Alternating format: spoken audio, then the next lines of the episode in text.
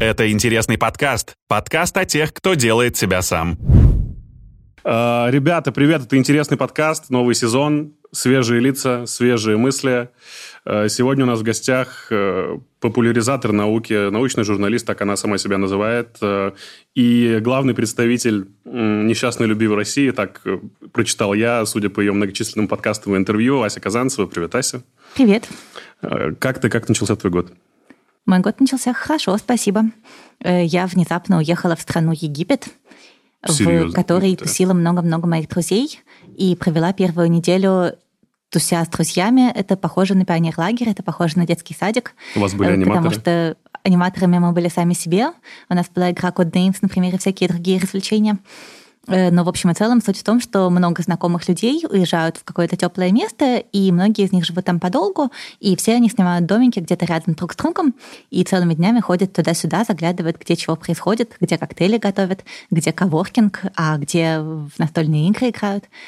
И это было очень душевно и весело. Я поняла, что главное, чего мне не хватает в жизни, это того, чтобы быть рядом с другими симпатичными людьми, при этом не занимаясь коммуникацией, а занимаясь какими-то своими делами э, у них под бочком, когда каждый сидит, уткнувшись в какую-то свою книжку. Это то, чего хватает, когда у тебя совместная жизнь с кем-нибудь, с мужем или с флетмейтами, но то, чего начинает не хватать, когда ты начинаешь жить один, и при этом ты не понимаешь, что тебе не хватает именно этого, до тех пор, пока не попробуешь и выясняешь, что и классно. Такая тусовка социальных интровертов получилась, да? Да, очень, очень хорошо, душевно. А, ипотека, поздравляю. Да, когда у тебя ипотека. Ну как, на самом деле у меня двушка, то есть там можно завести флотмейта. Класс, я поздравляю тебя. Да, спасибо, я очень рада. Но она так устроена, что там есть спальня и гостиная. Для того, чтобы флотмейту было там хорошо и комфортно жить, нужно как-то все переоборудовать. Поэтому пока что вот я живу без флотмейта и удовлетворяю социальные активности разными другими способами, социальные потребности. Сейчас же ипотека с бешеными процентами какими-то, я так понимаю, что Знаешь, ты... не очень, у меня 8,6. Ну, ты еще успела залететь в эту да, довольно удачно. Тележку, да. Э, как ты вообще э, подвержена внешним каким-то колебаниям? Ты зависишь от ситуации в стране, там, от инфляции, от повышения, допустим, цен на продукты? Тебя это волнует? Повышение цен на продукты меня волнует не очень, потому что мне 35, у меня хорошая карьера, я достаточно хорошо зарабатываю, и продукты не составляют большую долю моего бюджета. То есть я записываю все свои расходы и доходы, и я знаю, что в среднем у меня на еду уходит порядка 15 тысяч рублей в месяц. Это мало. Да, если прям ни в чем себе не отказывать, активно ходить по кабакам, можно проесть на 20, ну, на 25, но все равно это не очень большой процент от моей зарплаты, это существенно меньше, чем моя ипотека. Это очень аскетично, да. Да. Э, я недавно прочитал такое любопытное высказывание э, «Новый класс героев наоборот». Э, автор называет таким образом в том числе и ученых, людей, которые облачены большой властью, но по факту никому не подотчетны и ни за что не отвечают. Я цитирую. При этом вот эта вот подотчетность, точнее не подотчетность, она э, дает э, очень большой контроль над обществом, потому что у вас есть очень большой вес слова. Э, согласна ли ты с этим высказыванием и чувствуешь ли ты э, свою безответственность, но при этом большую популярность? Все сложнее, потому что в том описании, которое ты привел, это можно, наверное, применять именно к популяризаторам.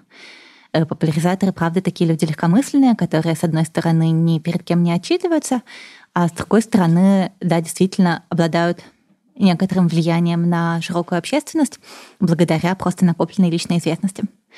К ученым, мне кажется, это применять как раз никак нельзя, к сожалению, потому что, с одной стороны, их работа забюрократизирована, и их лаборатории, институты подвергаются постоянной оптимизации, их э, от них требуют постоянных публикаций, их институты ищут, что могут закрыть, переофор... переоборудовать, э, э, переслить, переорганизовать, что-нибудь еще с ними сделать. А с другой стороны, все-таки, видишь, информационное пространство так устроено, что там сама по себе экспертность, э, не подкрепленная славой, дает не очень много влияния.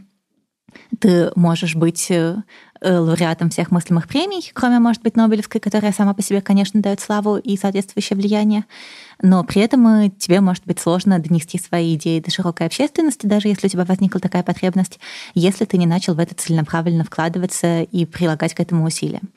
Потому что в славе как мало где работает то, что в социологии называется эффект Матфея. Э, положительные замкнутые круги, положительная обратная связь.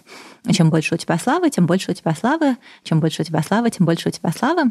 А слава со своей стороны порождает некоторый такой эффект ореола, что внезапно значимость всего того, что ты говоришь, начинает повышаться просто за счет того, что это слушают много людей. Тебе вообще любой лектор подтвердит, что читать лекцию большой аудитории в разы проще и в разы менее страшно, чем читать лекцию маленькой аудитории. Да, Потому но... что большая да. аудитория, она накручивает сама себя. Люди смотрят вокруг и думают, ой, раз, нас, раз тут нас так много, значит, наверное, человек конечно, дело говорит. Конечно, сами делают себе кумиров. Угу. А, ну, то есть твои идеи я просто попытаюсь интерпретировать. Это же не равно истина. Соответственно, люди, которые тебя слушают, видят, что ты просто известный научный журналист, они так или иначе просто прислушиваются, потому что у тебя много славы, и все. Или... Да, это проблема большая, потому что когда ты ходишь, постоянно даешь всякие интервью, там же иногда задают довольно неожиданные вопросы и пытаются сделать из тебя не просто кумира, а пытаются сделать из тебя эксперта по всему подряд спрашивают тебя, как нам обустроить Россию, как нам воспитывать как наших жить. деточек, да, и так далее. И где-то ты можешь, конечно, сослаться на научные исследования. К счастью, нейробиология и когнитивная науки — это области, которые много чего затрагивают с точки зрения научных исследований. Но где-то ты, конечно, их экстраполируешь э, чрезмерно, где-то ты просто отвечаешь из общих соображений, как ты думаешь, может быть устроено, а люди относятся к этому столь же серьезно и, да, придают неадекватно много веса всему тому, что ты случайно ляпнул. Скажи, пожалуйста, какие у тебя из последних работ, ну, которыми ты гордишься, которые могут подкрепить твою славу еще и делом, и действием? Из опубликованных, возможно? А ты знаешь, прямо сейчас у меня затишье, потому что пандемия странно повлияла на мою жизнь. Я вот прямо перед пандемией выпустила третью книжку «Сиреневый мозг материален», а потом я уехала учиться в Пристель, и дальше была длинная, сложная история, которая мало к чему привела, с попытками закончить университет в ходе пандемии.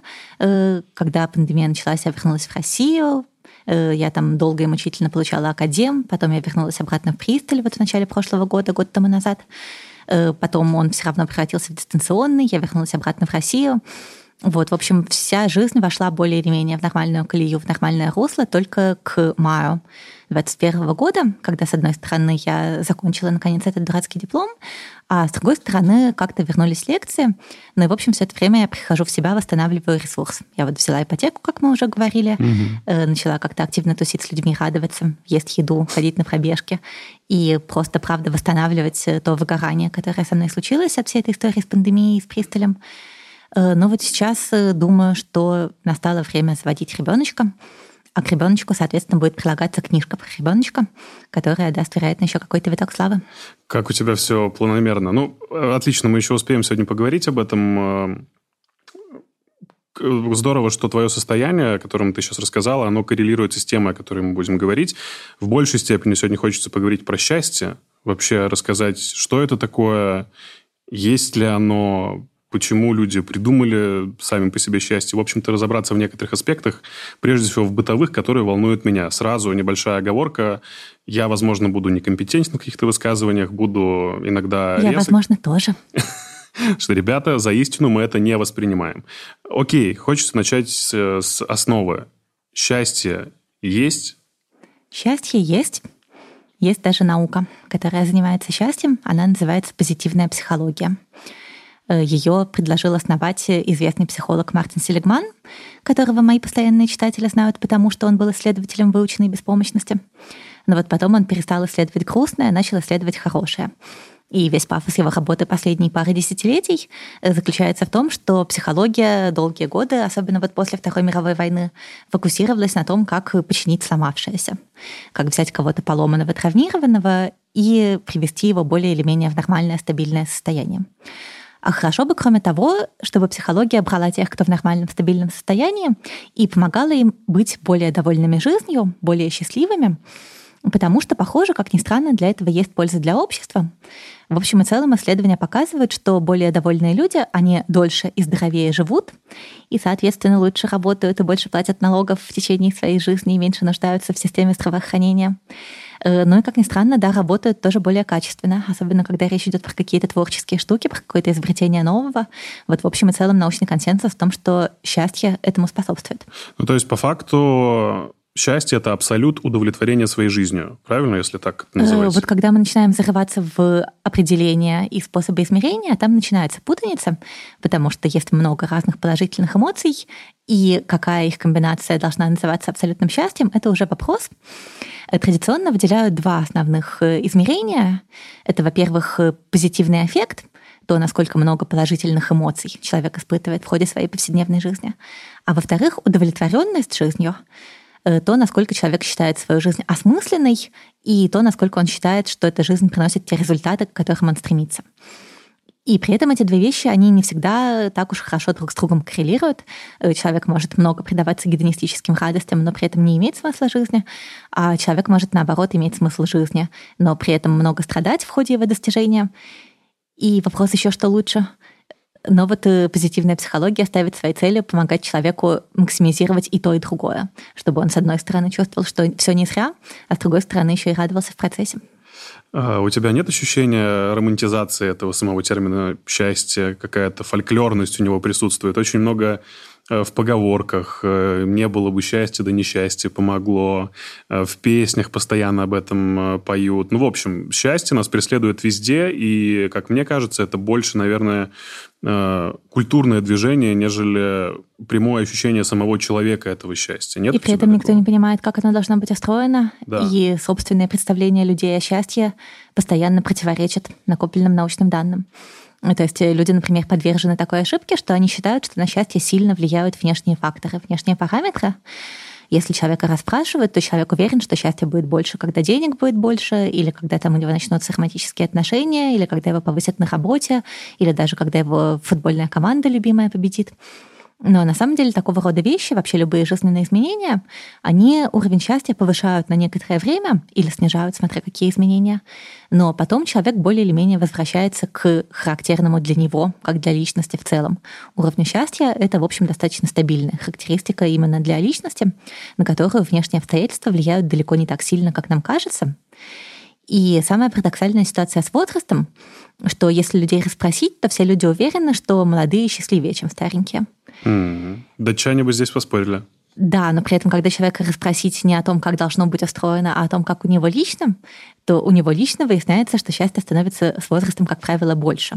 Угу. Что люди с возрастом, как правило, начинают быть способны чаще пребывать в хорошем настроении, меньше расстраиваться из-за всякой ерунды, больше быть удовлетворены своими результатами. Но вот каждый из них думает, что он счастливое исключение, что вообще-то с возрастом положено становиться более несчастным, а вот ему так повезло, что он становится более счастливым. Но статистические тренды неумолимы.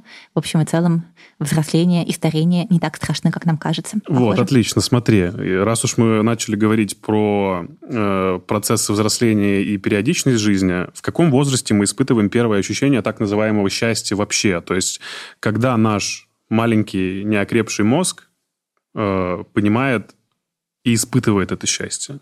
Ты знаешь, вообще эмоции, они развиваются у человека раньше, чем способность к рефлексии, способность к самоосознанию и к вербализации испытываемых чувств. Э, то есть э, я полагаю, что с того момента, как, в принципе, мозг сформировался достаточно для того, чтобы хоть что-то ощущать и чувствовать, возможно, даже еще пока ребенок в животе сидит, он уже способен чувствовать положительный или отрицательный эффект в зависимости от того, что с ним происходит. Э, маленькие младенцы точно довольны, когда они сыты, у них сухая одежда, и мама их обнимает. Да, безопасность. Угу. Да, и расстроены, когда всего этого нет, когда они голодны, и мама куда-то ушла, и пеленки мокрые. То есть можно сказать, что дети в любой точке планеты плюс-минус испытывают одно и то же счастье?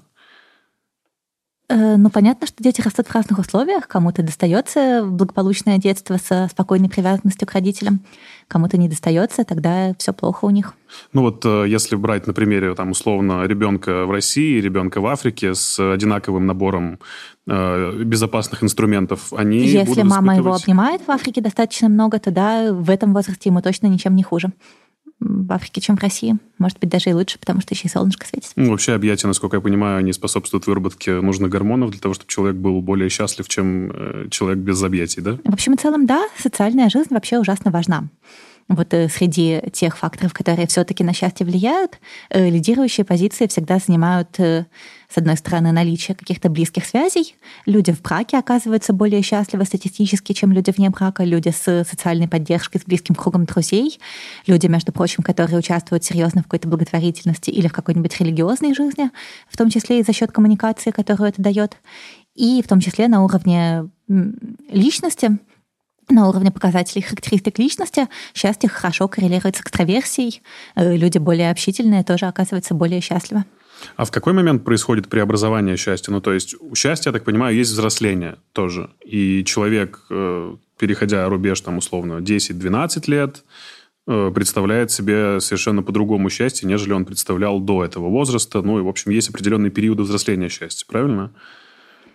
Ну, есть, в принципе, определенные периоды взросления личности, э, в которых, да, может как-то меняться целеполагание mm. и могут как-то меняться критерии оценки. То есть, в общем и целом, аффект — это же в первую очередь сигнал. Эмоция — это в первую очередь сигнал. Эмоция берется там, где мы сравниваем желаемое состояние и существующее состояние и оцениваем вот эту дельту. Если жизнь наша хуже, чем нам кажется, она должна у нас быть, то мы испытываем негативные эмоции. Если жизнь наша нам кажется лучше, чем у нас должна была быть, мы испытываем положительные эмоции. Э, самое смешное, что подобные процессы можно наблюдать на уровне отдельных нейронов.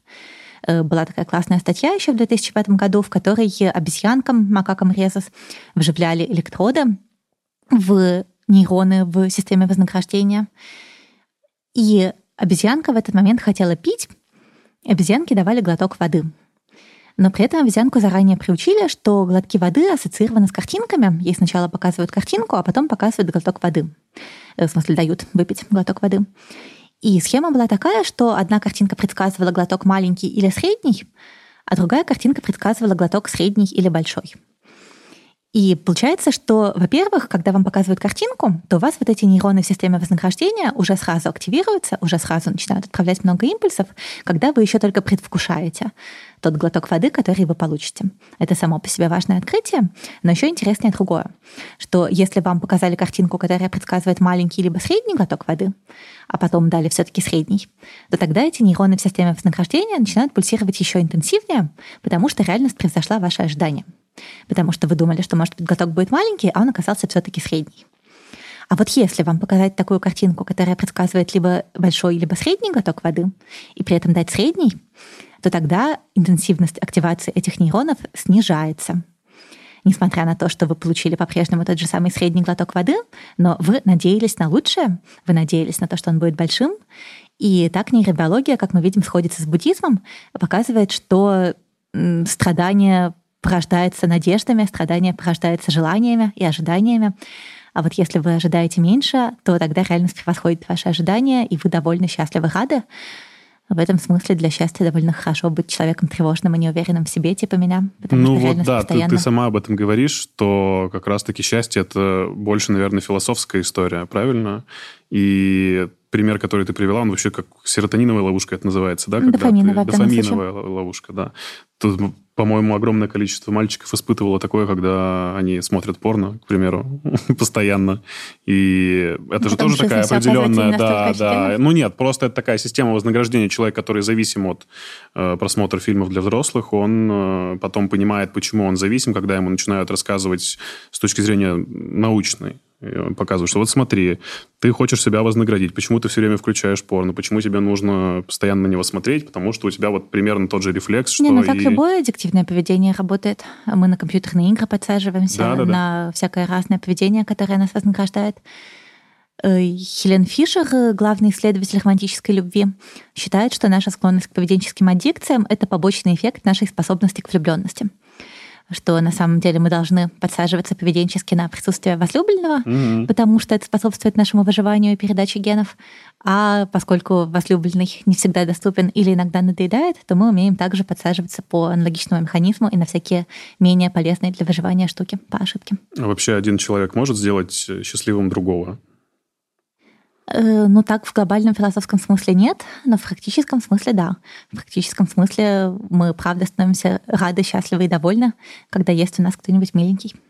А если мы были без этого человека несчастливы, то Является ли это психологически здоровым шагом искать счастье в другом, и в отношениях, и в браке, и так далее, и тому подобное? Или... Слушай, это уже какая-то сложная философия. Я за сложную философию отвечать не готова.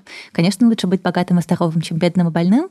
Э, и лучше иметь вот смотри, вот что важно. Хорошо иметь диверсифицированные источники счастья mm. и благополучия, э, и спокойствия. Ты говоришь, хорошо как инвестор уметь, счастья прямо сейчас. Да, хорошо уметь их извлекать из разных э, всяких штук, которые были бы взаимодополняющими и взаимозаменяющими. Например? Но ну, например, э, вот у тебя есть какой-то возлюбленный, э, плюс у тебя есть самореализация в работе, плюс у тебя есть какая-то альтруистическая активность, придающая дополнительный смысл жизни, плюс у тебя есть друзьяшечки, плюс ты любишь тот город, в котором живешь и так далее. И тогда, когда из этой большой системы убирается какой-то компонент, ты можешь достаточно долго, достаточно благополучно жить и без этого компонента, потому что у тебя есть много всяких других. Если у тебя этих компонентов мало, то тогда убирание какого-то одного из них э, может сильно ухудшить картину, но с другой стороны у тебя могут убраться сразу все, и тогда тебе будет совсем плохо. Вот, например, такой жил-жил, а потом уехал в город Бристоль, и там у тебя сразу ни возлюбленного, ни друзей, ни любимого города, ни смысла жизни, ничего. И там-то тебя, конечно, выносят в какие-то адовые совершенно э, всплески тревожности. Вот, но в общем и целом я к чему говорю? к тому, что вся вот эта вот красивая история про то, что, ах, надо быть самодостаточным, она, к сожалению, довольно биологически без, безграмотная. Никто, к сожалению, не самодостаточный. Все приматы очень сильно зависят от сородичей. У нас это очень глубоко в мозге прошито.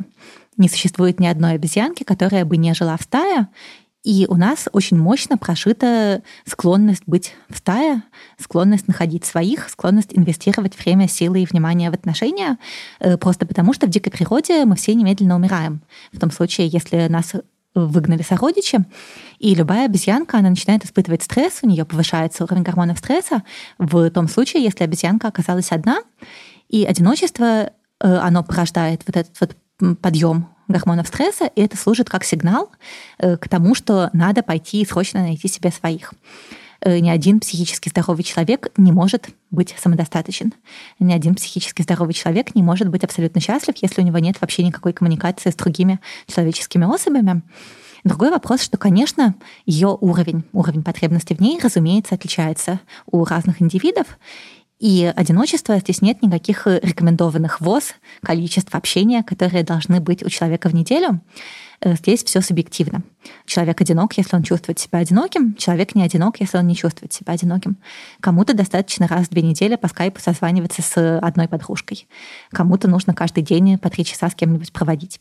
Люди разные, но если количество общения меньше, э, чем то, которое человеку требуется, то он будет э, несчастным и больным быстрее, чем если количество общения больше, чем то, что человеку требуется.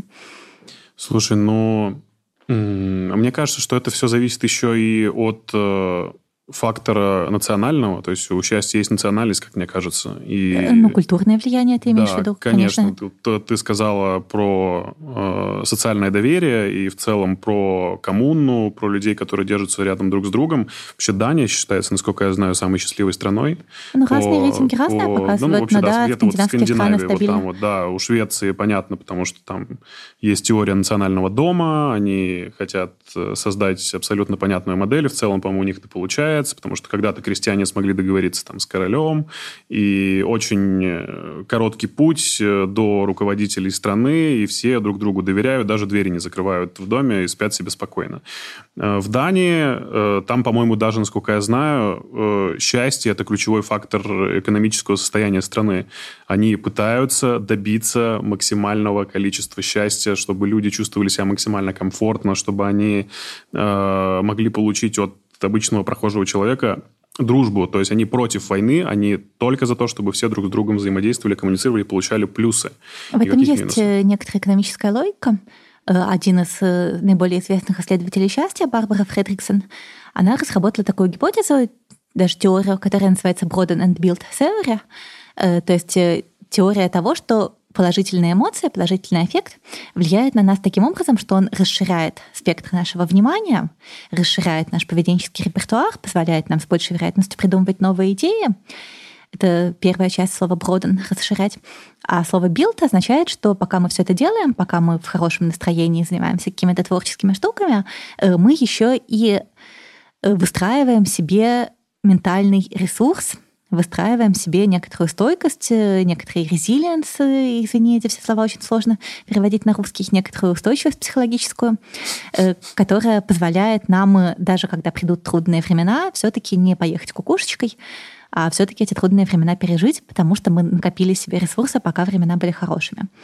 И, в общем и целом, это, наверное, может работать, да, и на государственном уровне, и на уровне большой экономики, э, что если люди спокойны, расслаблены и счастливы, то они с большей вероятностью будут придумывать какие-то творческие штуки, а наша постиндустриальная экономика так устроена, что творческие штуки дают большой экономический прорыв в том числе. Ну да, там еще и налоги очень большие они платят для того, чтобы быть спокойными, опять же, за свою старость. У них э, и больницы, насколько я знаю, и школы, и потом дома престарелых. Ну, в общем, все это покрывается большими налогами, и все счастливы. Там, по-моему, около 50% они отдают только на систему налогообложения. А, так, к чему это я веду? А, мне кажется, что а, все вот, что происходит в Скандинавии, а, и вот это вот абсолют Э, идеального взаимоотношения людей и социума, он как раз-таки приводит к отсутствию возможной индивидуальности. Потому что люди, которые живут э, в такого рода условиях, они гораздо менее, менее амбициозные, как мне кажется, чем люди, которые живут в таких суровых условиях, как мы. Я не думаю, что здесь есть какая-то абсолютно однозначная корреляция. И никогда, честно говоря, не видела исследований, которые бы демонстрировали, что тяжелые условия как-то способствуют амбициозности. Э, понимаешь, какая штука? Э, люди слишком индивидуальны, и когда мы смотрим на какой-то фактор, то он э, находится в тесном взаимодействии со множеством других факторов предшествующей истории этого человека. Э, да, есть какие-то люди, которые в тяжелых условиях мобилизуются, да, есть какие-то люди, которые в тяжелых условиях не мобилизуются, а наоборот э, забиваются в уголок и ничего не делают. Если мы говорим про по-настоящему тяжелые условия и к тому же про резкое изменение условий, то здесь уже имеет смысл говорить про стресс и про реакции на стресс, потому что реакции на стресс бывают в целом двух типов. Замирание, либо наоборот бегство и борьба. Ну, на самом деле, угу. да, на самом деле они друг друга переходят. На самом деле в непонятной резкой ситуации потенциальной угрозы любое существо сначала замирает, осматривается вокруг, потом прикидывает, можно ли убежать, потом прикидывает, можно ли подраться, а потом прикидывается мертвым, если ни то, ни другое не получилось. Но при этом, конечно, есть люди и животные с большей или меньшей склонностью к той или иной стадии. И да, понятно, что если у человека реакция на стресс типа «бей» или «беги», если ему обязательно нужно в непонятной ситуации суетиться и хоть что-нибудь делать, э, то он может из этого извлечь какие-то плюшки, какую-то пользу, сделать, правда, что-то полезное, если повезет. А с другой стороны, может, наоборот, э, сделать что-то такое, от чего станет еще только хуже, а лучше бы он сидел и не суетился.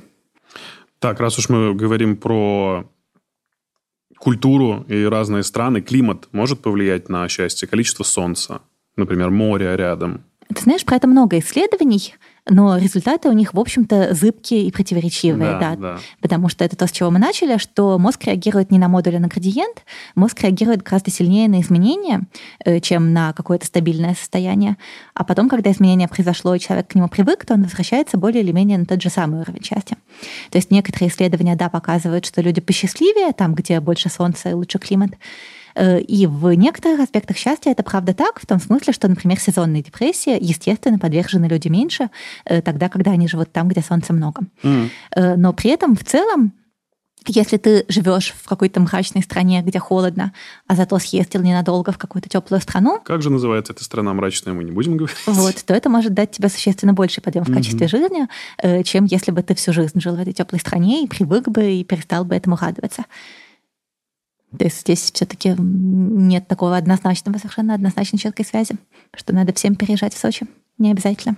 Ну, ты же наверняка по себе замечаешь, когда ты едешь куда-нибудь э, в теплую страну, отдыхать хотя бы на недельку, возвращаясь в Москву, у тебя этот э, запал и ресурс витамина D и прочих других полезных гормонов э, через 3-4 дня начинает падать вот так вот. Слушай, я не могу про себя ничего сказать, потому что у меня статистики нет. Это был мой второй отпуск в жизни, а до этого я копила первый взнос на ипотеку. Хорошо. Расскажи про свои чувства. Ты отдыхала в Египте. Там достаточно жарко. Там очень красивое море. Там рыбы. Наверняка у тебя была подводная рыбалка. У меня не было подводной рыбалки. Ну вот в следующий раз поедешь в Египет, я думаю, что нужно попробовать а, Что? Ты вспомнил свою рыбалку подводную, да? Э, вот, но когда ты вернулась в Москву, наверняка ты ощутила какой-то спад своих сил спустя достаточно короткий промежуток времени. Ты знаешь, в явном виде нет, э, потому что я счастливый человек в том смысле, что я очень люблю Москву. И если я уехала из Москвы на целую неделю, то желание вернуться домой, оно, в общем-то, выше, чем любое желание иметь хороший климат. Я вообще не так много раз в своей жизни уезжала из Москвы настолько надолго, как на целую неделю, но не считая того периода, когда я жила в Петербурге.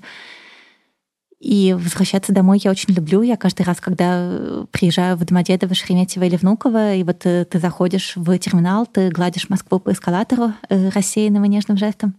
Романтично. Э, Москва — это, в общем-то, лучшее, что мной случалось в жизни. Никакой Египет я, конечно, не заменит. Ну, то есть ты можешь восстановиться, просто сидя дома в Москве и да. получить этот энергетический ресурс. Да. А, Москва это дом, правда? Да, конечно. Удивительно. При том, что ты человек вообще, который не жил в Москве, не родился здесь, э, твоего, помимо творческого становления, становления твоей пубертатной личности, наверное, не происходило. Слушай, да? ну я переехала сюда в 2010 году, у меня было 24 года. И как-то сразу мы с Москвой друг к другу идеально подошли.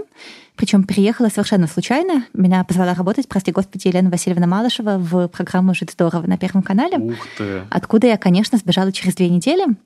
И когда я оттуда сбежала через две недели, то мой петербургский муж, в общем-то, ожидал, что я вернусь назад в Питер. Почему а ты я... сбежала? Можно уточняющий вопрос? Э, слушай, потому что там довольно неконструктивно. Ну, то есть Елена Васильевна Малышева, она, конечно, человек большого трудолюбия, э, но и одновременно, и одновременно сложного характера.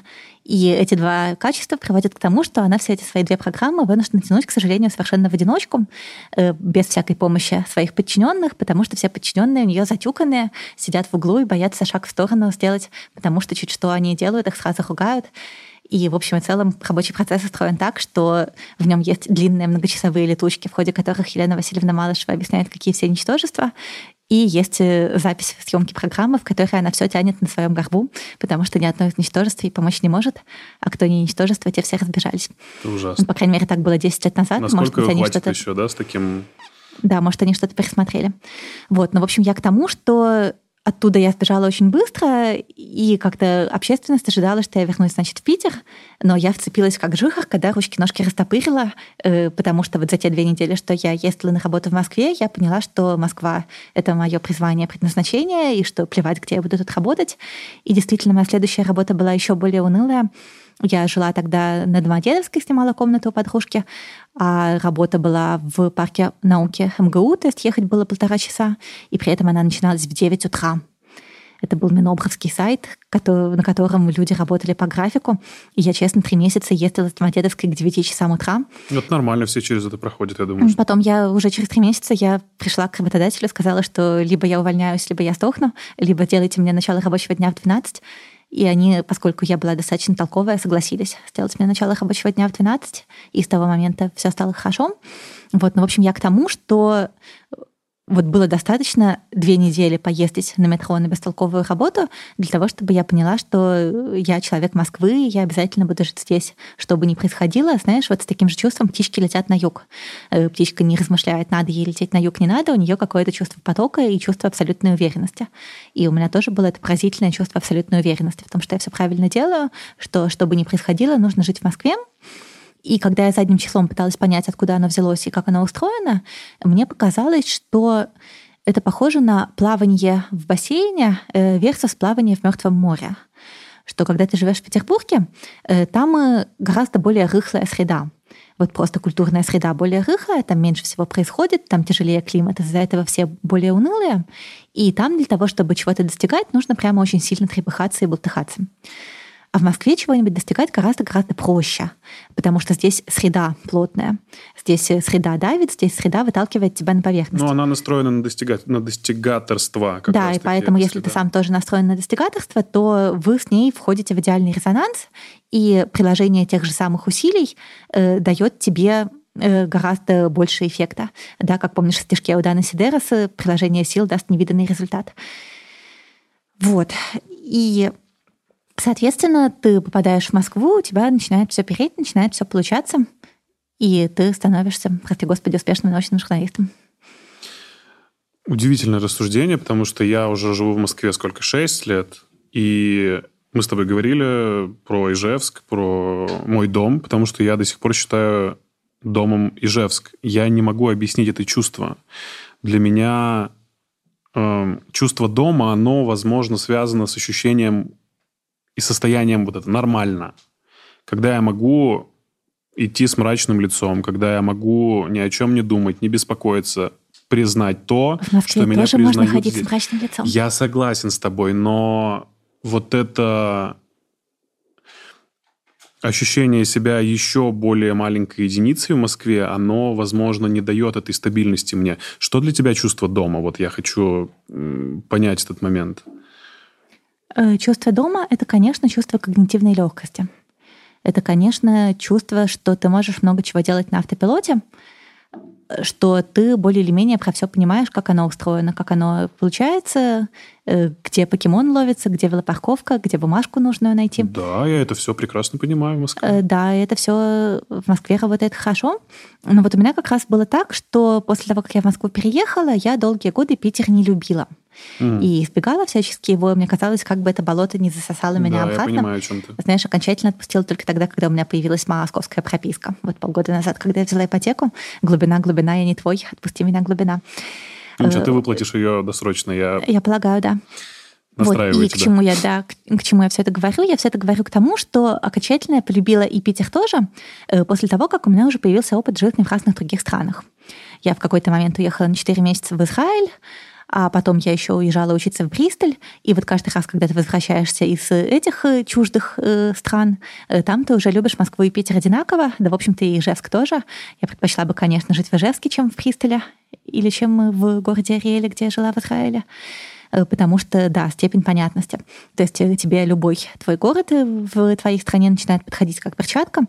Знаешь, вот просто ты спускаешься в метро, тебе не надо смотреть на, кар- на карту метро, ты и так знаешь, куда тебе там поехать и как. Э, Или, например, э, у тебя телефон садится, ты знаешь, где за углом магазин, где можно купить зарядку, если у тебя нет зарядки, и где кафе, в котором можно около розетки сесть. Вот такого рода штуки, они дико экономят ресурс и позволяют направлять его на жизненное свершение. Вообще, ребята, которые эмигрируют в Израиль, э, часто говорят, пожив здесь, ты сможешь жить в любой точке этой планеты. Потому что Израиль очень суровый по каким-то причинам, не знаю по каким. Тебе так не показалось?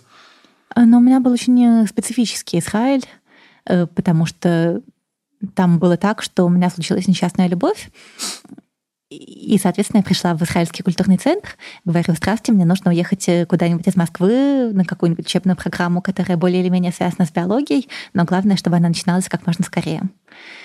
Вот, и хитрые ребята в Израильском культурном центре потерли ручки коварно, раз я такая нелепая, и отправили меня в университет и в город, в который, как выяснилось потом, никто ехать вообще никогда не хотел.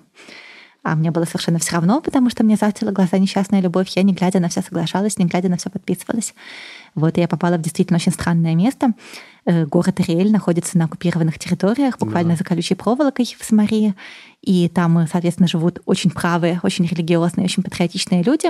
И у них есть какой-то как бы университет, который на самом деле не очень признается международным академическим научным сообществом. Вот, и ты приезжаешь в этот город, ты выходишь, оглядываешься по сторонам, идешь, там какие-то одноэтажные домики, какие-то заборы, коровники. Ты начинаешь понимать, что ты здесь на 4 месяца, и кажется, ты сделал какую-то глупость. И вот ты идешь, идешь, э, наконец останавливаешь мальчика какого-то, говоришь, э, видишь вокруг какие-то павильончики, какой-то чахлый сквер, говоришь, excuse me, where is the city center? А он тебе отвечает, well, actually, this is the city center. I'm sorry. Э, Правильно ли я понял, что твое ощущение и чувство дома, оно транспортабельно? Ты его можешь перевозить с собой куда Нет, угодно? Нет, нет, я человек места абсолютно. Вот бывают и люди людей, да, как собаченьки, а бывают люди мест, как котики. Э, Для меня место важнее, чем отдельные конкретные люди в целом. И мое место это, конечно, Москва. Оно связано с теми стенами, которые ты снимаешь, покупаешь, или это больше про как раз-таки среду городскую? Э, Ну, это про городскую среду, но и про район тоже. Я живу в своем любимом районе, в котором мы жили еще с мужем много лет. С 2014 года я почти без перерывов живу там. И да, район очень важен. Окей, к счастью. Э, Есть ли, как ты думаешь, эволюция счастья? К примеру, люди Древнего Рима, люди Советского Союза и люди, которые живут сейчас, по-разному были счастливы? Я думаю, что в каком-то смысле да, что в каком-то смысле на это влияет образование, э, в том смысле, что образование дает нам привычку и склонность к рефлексии и к тому, чтобы ставить какие-то цели более высокого порядка, э, смотреть на более широкую перспективу, думать о благе отдаленных потомков и так далее. То есть, безусловно, у всех советских людей был большой подъем счастья тогда, когда началась космическая гонка, и тогда, когда люди полетели в космос и читали книжку Осифа Шкловского «Вселенная. Жизнь разум», и потом читали Стругацких. И все это было важно, потому что люди видели свою индивидуальную жизнь в каком-то более широком контексте э, в контексте будущих свершений и прогресса человечества. Наверное, среднестатистическому крестьянину такого рода ценности были не так очевидны да, в XIX веке, не умеющему читать или в XVIII веке, э, потому что у него было меньше широкого контекста. Вообще книгопечатание и способность э, видеть за пределами своей индивидуальной человеческой жизни э, проблемы общества в целом, оно дало, конечно, большой толчок к развитию и гуманизации нравов. Про это есть классная книжка Стивена Пинкера «Лучшее в нас», про то, как уровень насилия снижается, и снижается в том числе благодаря книгопечатанию, благодаря способности посмотреть на других людей из, перспектив, из перспективы других людей посмотреть на то, как устроено общество. В этом смысле, да, я думаю, чем уровень образования выше, э, тем картина счастья глубже и многофакторнее, и тем больше соображений абстрактного порядка могут на нее влиять. Но при этом базовые вещи, базовые гедонистические радости, я думаю, очень мало отличаются. Э, люди связывают свое счастье с любовью, люди связывают свое счастье часто с деточками, если у них есть такая склонность к тому, чтобы у них были деточки. Э, люди связывают свое счастье с какими-то простыми гедонистическими радостями, типа прогулок, движения, вкусной еды, тепла и так далее и тому подобное. И здесь, я думаю, со времен жизни в пещерах ничего особенно не изменилось. Э, потому что, еще раз, э, эмоция — это штука в значительной степени врожденная, эмоция — это штука в значительной степени запрограммированная, и эмоции положительные связаны с тем, что способствует выживанию, а присутствие других по-доброму настроенных к нам сородичей, а также способность удовлетворить свои физиологические потребности, это, конечно, способствует счастью. То есть вот мы говорили в самом начале, что есть два измерения счастья классических. Это, во-первых, э, позитивный эффект, собственно, те количество радости в быту, которую ты испытываешь, и, во-вторых, чувство осмысленности. И вот я думаю, что эпоха влияет на то, как, от чего и откуда мы берем чувство осмысленности, и насколько оно может быть сложным, комплексным и абстрактным, но при этом очень мало влияет именно на бытовой гедонистический повседневный эффект. С этим же коррелируют известные исследования Канемана про влияние денег на ощущение счастья, с которым довольно интересно, потому что рост зарплаты, он э, влияет на позитивные эмоции, но влияет на них примерно до того момента, как ты начинаешь получать полторы-две средние зарплаты по стране. Mm. А после этого э, скорость э, роста позитивных эмоций относительно роста зарплаты, э, все снижается и снижается, и в конце концов выходит на плата. То есть если ты зарабатываешь там 300 тысяч, то ты, конечно, счастливее, чем тот, кто зарабатывает 150, но если ты зарабатываешь 500, то ты уже не особо ты счастливее того, кто зарабатывает 300, Э, если тебя спрашивать про удовлетворенность жизнью, то там, да, там влияние продолжается. У тебя чувство своей успешности, конечно, больше, когда ты зарабатываешь 500, чем 300, но при этом с точки зрения именно радости бытовой э, между тремя сотнями и пятью уже радости, разницы-то уже особо никакой нет. Тут уже важнее, есть ли у тебя котик и есть ли у тебя возлюбленный. Ну да, не зря же говорят, что богатый человек не всегда счастливый, а счастливый всегда богатый. И я думаю, что это вот как раз про это, уравновешивание ощущения себя счастливым человеком. То есть от денег ты не факт, что станешь гораздо более ну и плюс, опять же, мы реагируем не на модуль, а на градиент. Э, то есть, э, зарабатывая 150, ты будешь счастлив, если ты раньше зарабатывал 70, и будешь несчастен, если ты раньше зарабатывал 300. И в этом смысле, конечно, нашему поколению, вообще, может быть, всем нам, кто сейчас живет и достаточно взрослый, повезло, что были голодные 90-е, и поэтому сейчас нам всем наша жизнь кажется очень сытой и благополучной. То есть ты считаешь, что все, что произошло в 90-х в нашей стране, пошло на пользу тому, что есть сейчас? Я сейчас говорю сугубо про э, ощущение э, радости от материальных благ. Конечно, если говорить в более глобальной исторической перспективе, то это скорее минус, потому что весь рейтинг Путина держится на том, что закончились 90-е, и благодаря вот этой нефтяной ренте э, люди начали ассоциировать с Путиным и с его управлением э, то, что просто у нас сейчас более стабильная жизнь, чем в 90-е. Эм, ты бы хотела пожить какое-то другое время? Если Нет, тебе предложили. нет. Ну, я готова рассмотреть будущее, если я буду про него что-нибудь знать, но в прошлое ни в коем случае нет. Э, Человеческий прогресс, он, в общем, делает жизнь все более стабильной, безопасной, сытой, благополучной и полной возможностей. Ни в коем случае я бы не хотела ни в какое прошлое. Интересно, у меня вот был вопрос в загашнике про ясновидение. То есть ты бы не отказалась узнать, что тебя ждет в будущем, для того, чтобы очутиться в нем поскорее, да? Ты не из тех, кто «Ой, нет, ужасно, пожалуйста, только не показывайте меня суеверно».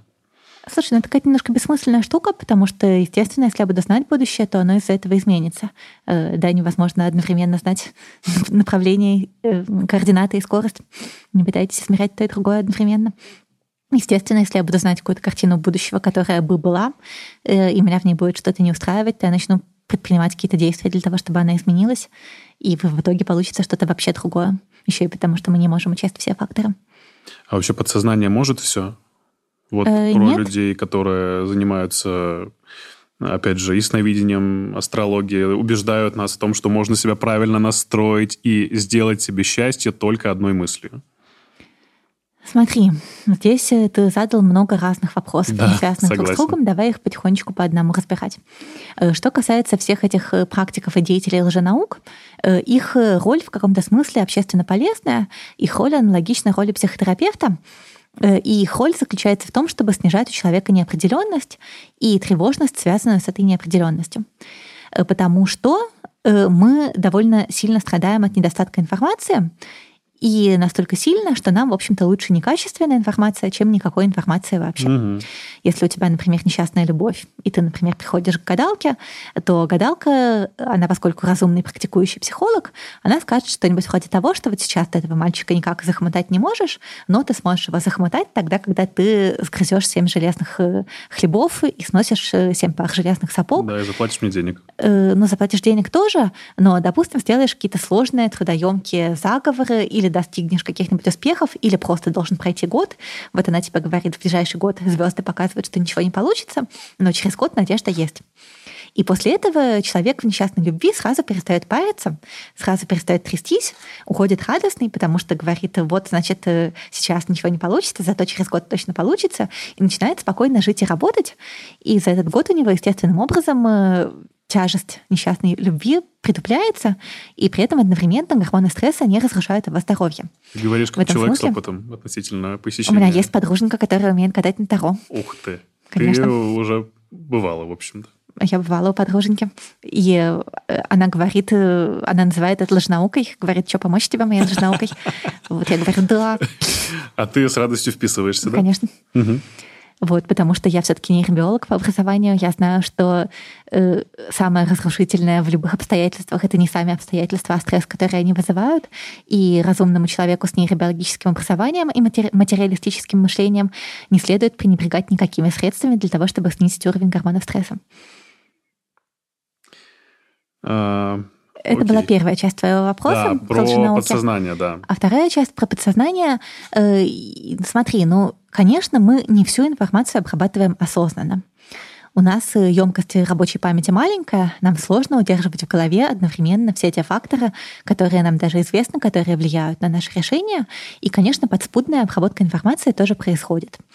Э, Про это самые интересные примеры, самые наглядные, это люди с повреждениями зрительной коры, у которых бывает псевдослепота. Псевдослепота — это когда человек сам по себе думает, что он ничего не видит, потому что у него зрительная кора повреждена. Но при этом у него сохранны подкорковые предшествующие этапы обработки зрительной информации.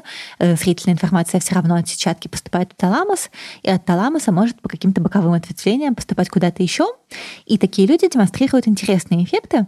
Ты можешь им, например, показать какую-нибудь страшную картинку, и у них, э, это видно в томографе, вырастет активность амигдала, зоны мозга, которая связана с обработкой страшных эмоций. Э, И они могут даже, если они прислушиваются к себе, испытать какую-то тревогу, хотя они не будут знать, чем она вызвана, с чем она связана. Или, например, ты можешь такого человека отправить идти по коридору, заставленному препятствиями, и он будет обходить э, те коробки, которые стоят у него на пути, и ты будешь его спрашивать, а почему вы вот здесь повернули налево? Вы что ли видели коробку? А он будет говорить, доктор, вы что, дурак? Э, как я мог видеть коробку, если я вообще-то слепой, если я вообще-то ничего не вижу? Мне просто захотелось. А что он видит на самом деле? Я так и ничего не он не видит. С его осознанной точки зрения он ничего не видит. Э, зрительная кора не передает информацию в выше расположенные отделы коры, потому что она сломана. Человек считает, что он ничего не видит, но при этом каким-то образом вот этот невербализуемый сигнал поступает в моторную кору, и человек испытывает желание и действие повернуть направо, чтобы не, не столкнуться с препятствием, но при этом он не понимает, почему у него возникло такое желание, думает, что это просто случайно, он вот шел и повернул. Вот. Но это такой самый наглядный пример, да, люди с травмами мозга, это всегда источник самых наглядных примеров. Да. А так, э, конечно, подспудная обработка информации происходит и у здоровых людей, и всякого рода интуитивные озарения происходят тогда, когда мы загрузили себе в голову что-нибудь, и оно у нас в голове крутилось, крутилось, крутилось, крутилось, потом нам пришла в голову какая-то гениальная идея. Гениальная идея часто приходит во сне, например, да, скорее всего, не миф, что Менделееву приснилась таблица Менделеева, но другой вопрос, что здесь важно, что она приснилась именно Менделееву.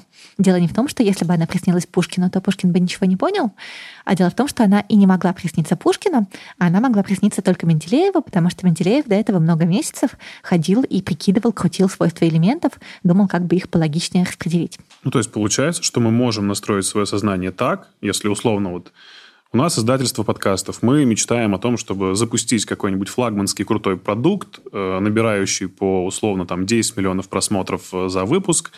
И если я буду об этом постоянно думать, настраивать себя, как его создать, то рано или поздно ко мне придет озарение, и я смогу это сделать. Или это все тоже теория какой-то очень большой относительности и случайности? Ну, скажем так, если ты вообще не будешь думать про то, как тебе создать подкаст, то вероятность того, что тебе придет в голову гениальная идея подкаста, существенно ниже, чем в том случае, если ты будешь думать про подкаст. Угу.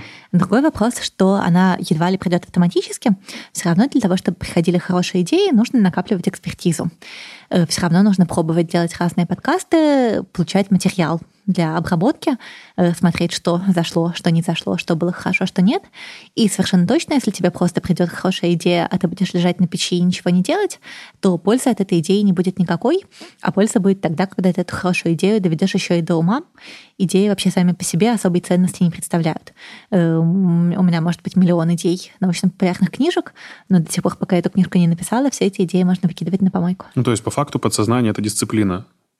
Знаешь, вообще все дисциплина, вот это важная история, что когда мы говорим про счастье или про обучение, или про любое достижение цели, или про все что угодно, единственный по-настоящему важный навык в нашей жизни — это управление вниманием. Единственное, где у нас есть какая-то свобода, это в том, на каких аспектах реальности мы фокусируем наше внимание. Систематизируем его, в общем. Э, просто обращаем внимание. Угу. Есть всякие маркетинговые эксперименты, в которых людям показывают, например, на экране стрелочку, указывающую на какую-то часть экрана, а потом показывают на этом экране два продукта, которые им по предварительным опросам нравились примерно одинаково, и им нужно какой-нибудь продукт выбрать, и они устойчиво выбирают продукт на той половине экрана, на которую показывала стрелочка. Их потом спрашивают, а что, стрелочка повлияла на ваш выбор? Они говорят, да нет, ну что вы, я что, дурак? Мне просто тот продукт больше понравился. Но при этом результаты ай-трекинга, они показывают, что человек э, дольше смотрел туда, куда показывала стрелочка, и при этом на что он дольше смотрел, то он лучше и выбирал. Угу. И вот такого рода истории, они применимы к любому управлению знаниями, к любому управлению эмоциями. Э, на что мы обращаем внимание, на то мы укрепляем в нашем мозге нейронные контуры. Те нейронные контуры начинают обладать большим весом в принятии решений. Мозг — это клубок противоречий. В мозге постоянно разные отделы мозга конкурируют друг с другом в принятии общего финального решения. И те из них, на которых мы старательно фокусируемся сознательно, те из них, которые мы пытаемся усиливать, они начинают больше веса в принятии решений э, э, получать. И, соответственно, счастливее становятся просто-напросто те люди, которые обращают больше внимания на то хорошее, которое с ними происходит. У психологов есть упражнение, которое они рекомендуют грустным, тревожным людям, которое называется «Три хорошие вещи». Человеку просто надо перед сном э, сесть и записать в дневник три хорошие вещи, которые с ним за день случились, э, которым он, за которые он благодарен. Сегодня вот, например, погода хорошая, минус 3 градуса, и поэтому можно на достаточно далекие расстояния гулять, и снег такой новогодний, рождественский. Сейчас э, вот я пришла к вам на подкаст, у вас довольно уютная студия, и вы дали мне предаться пороку и стрельнуть в вас сигарету, хотя я как бы и бросила. Это было тоже большое счастье для бросившего человека. Э, и еще я сегодня меня таскали в налоговую, что с одной стороны плохо, но с другой стороны они хотя бы подтвердили, что они позвали меня совершенно зря, что у них на самом деле нету ко мне никаких претензий, а просто они надеялись, что я им что-нибудь расскажу про того заказчика лекций, э, который, по поводу которого они меня позвали, а про меня лично, я говорю, вот я заплатила налоги за эту лекцию, вот я нашла про это бумажку. Они говорят, да нас ваши заработки вообще не интересуют, это слишком маленький ваш штаб, мы так мелко не плаваем. Вот, ну, в общем, это тоже можно трактовать как хорошую новость, в том смысле, что у налоговой хотя бы нету ко мне претензий. Хотя я потеряла на это полдня. А, Еще есть отличное упражнение про тренировку внимания. Возвращаясь к финалу дня, ты можешь прокручивать день с конца к началу. Тоже очень отлично и подсознание в том числе тренирует, и можно фокусировать свое внимание и натренировать его таким образом. Ну, но тут вопрос в том, что именно ты хочешь развивать. Вот это упражнение про три хорошие вещи, оно хорошо тем, что ты помнишь в течение дня в фоновом режиме, что тебе нужно mm-hmm. будет найти три хорошие вещи, и поэтому ты в течение дня больше обращаешь внимание на да. то хорошее, что с тобой происходит. И таким образом у тебя субъективная жизнь становится лучше. А в общем, ничто не важно так, как субъективное.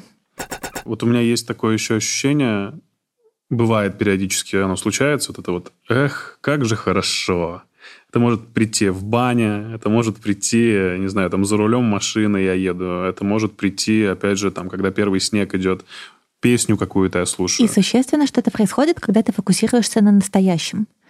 Э, так-то у нас поток мыслей по большей части обращен либо в прошлое, либо в будущее. Угу. Э, про будущее мы можем тревожиться, получится у нас или нет.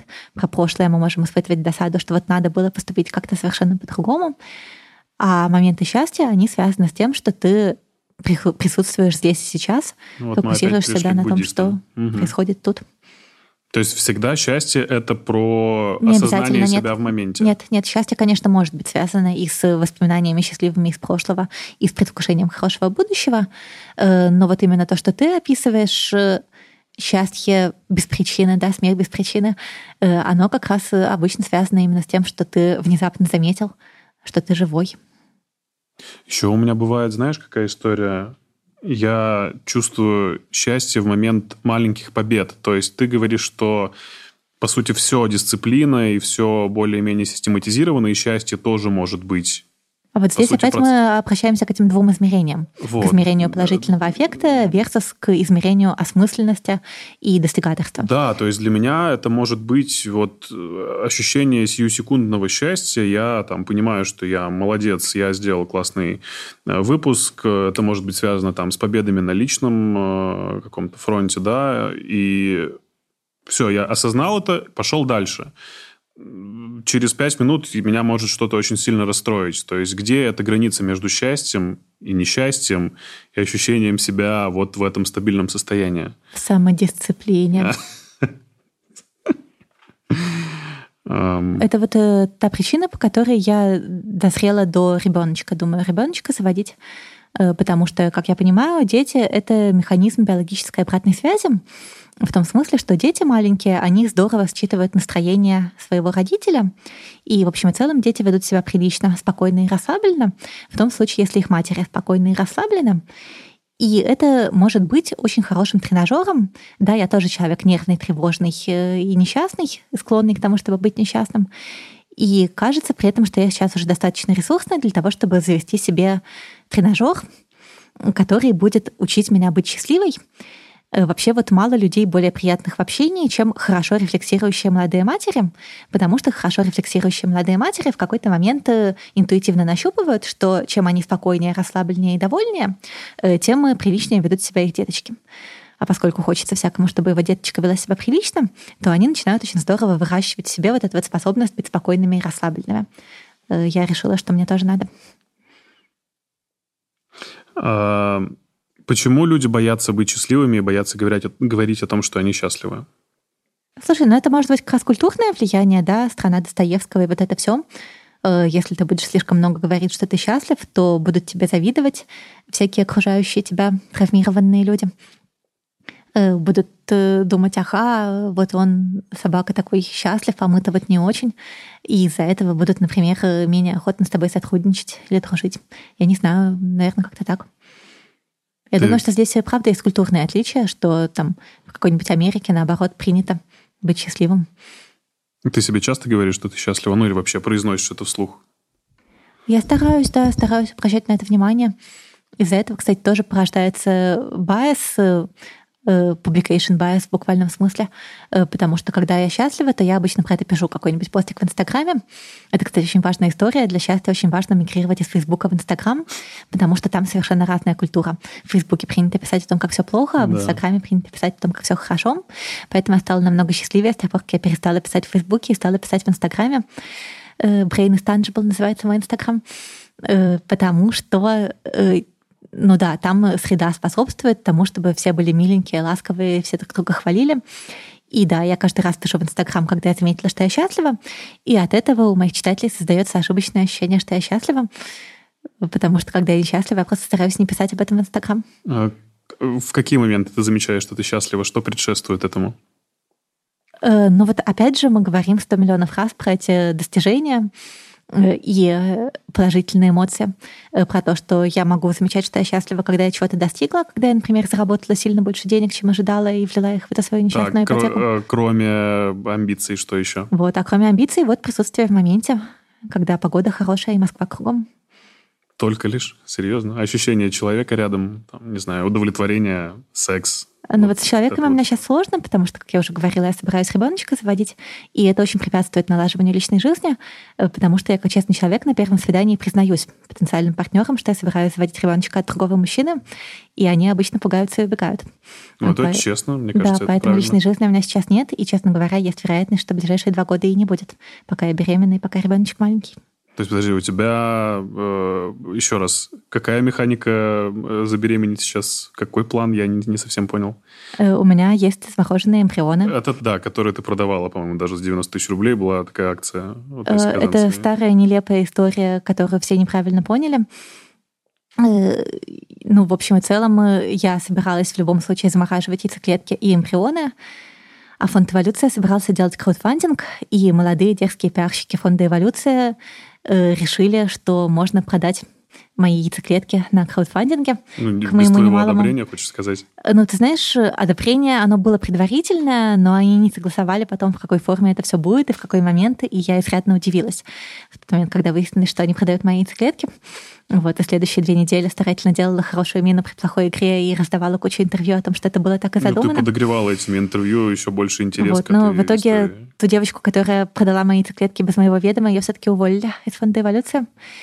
Ты знаешь э, дальнейшую судьбу, где они, у кого? Э, нет, смотри, там было так, что э, главная проблема с этим запуском лота была в том, что его запустили еще до того момента, как, собственно, яйцеклетки появились, как, собственно, их вырастили, из меня извлекли. Да, подогрели а, интерес до самого появления Да, и главное, лота. не просто угу. подогрели интерес, но и продали.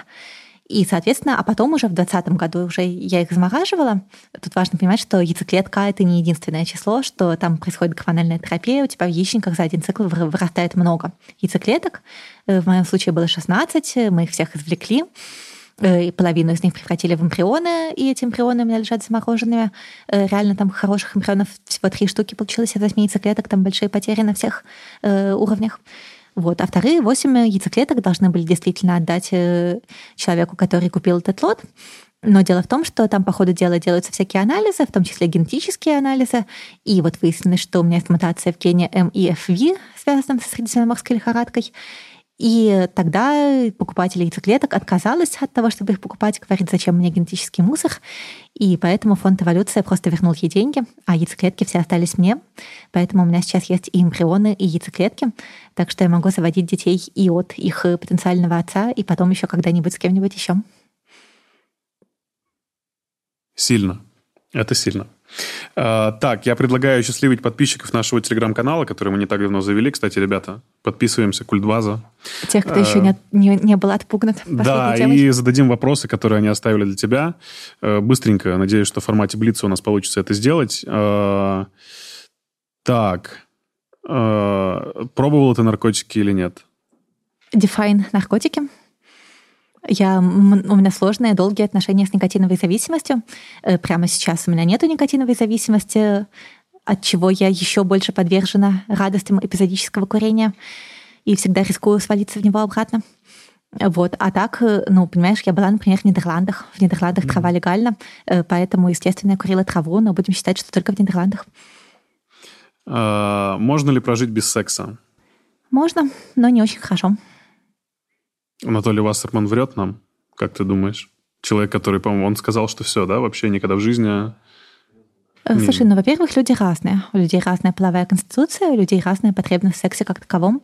Э, для кого-то важнее всего человек, а уж заниматься этим сексом или разговаривать, это уж как повезет. Для кого-то секс э, важен настолько, что они готовы заниматься сексом даже с неподходящими людьми, в том случае, если подходящих нету. И каждый человек находится где-то в какой-то своей точке этого континуума, которая к тому же может меняться с возрастом, со временем суток, временем года э, и прочими-прочими факторами. Так, и финальное, что такое креативное мышление? Креативное мышление — это способность к тому, чтобы включать свободный расслабленный поток ассоциаций, находить какие-то неочевидные связи между событиями. Невозможно придумать что-то совершенно новое, но возможно придумать какие-то новые комбинации уже существующих элементов. И в этом смысле креативность, конечно, тесно связана с профессионализмом. Вы придумываете более хорошие, более качественные идеи в тех областях, в которых у вас много профессиональной экспертизы, много образования и много опыта, потому что вы не изобретаете велосипеды, а действительно видите, что сработает, что нет.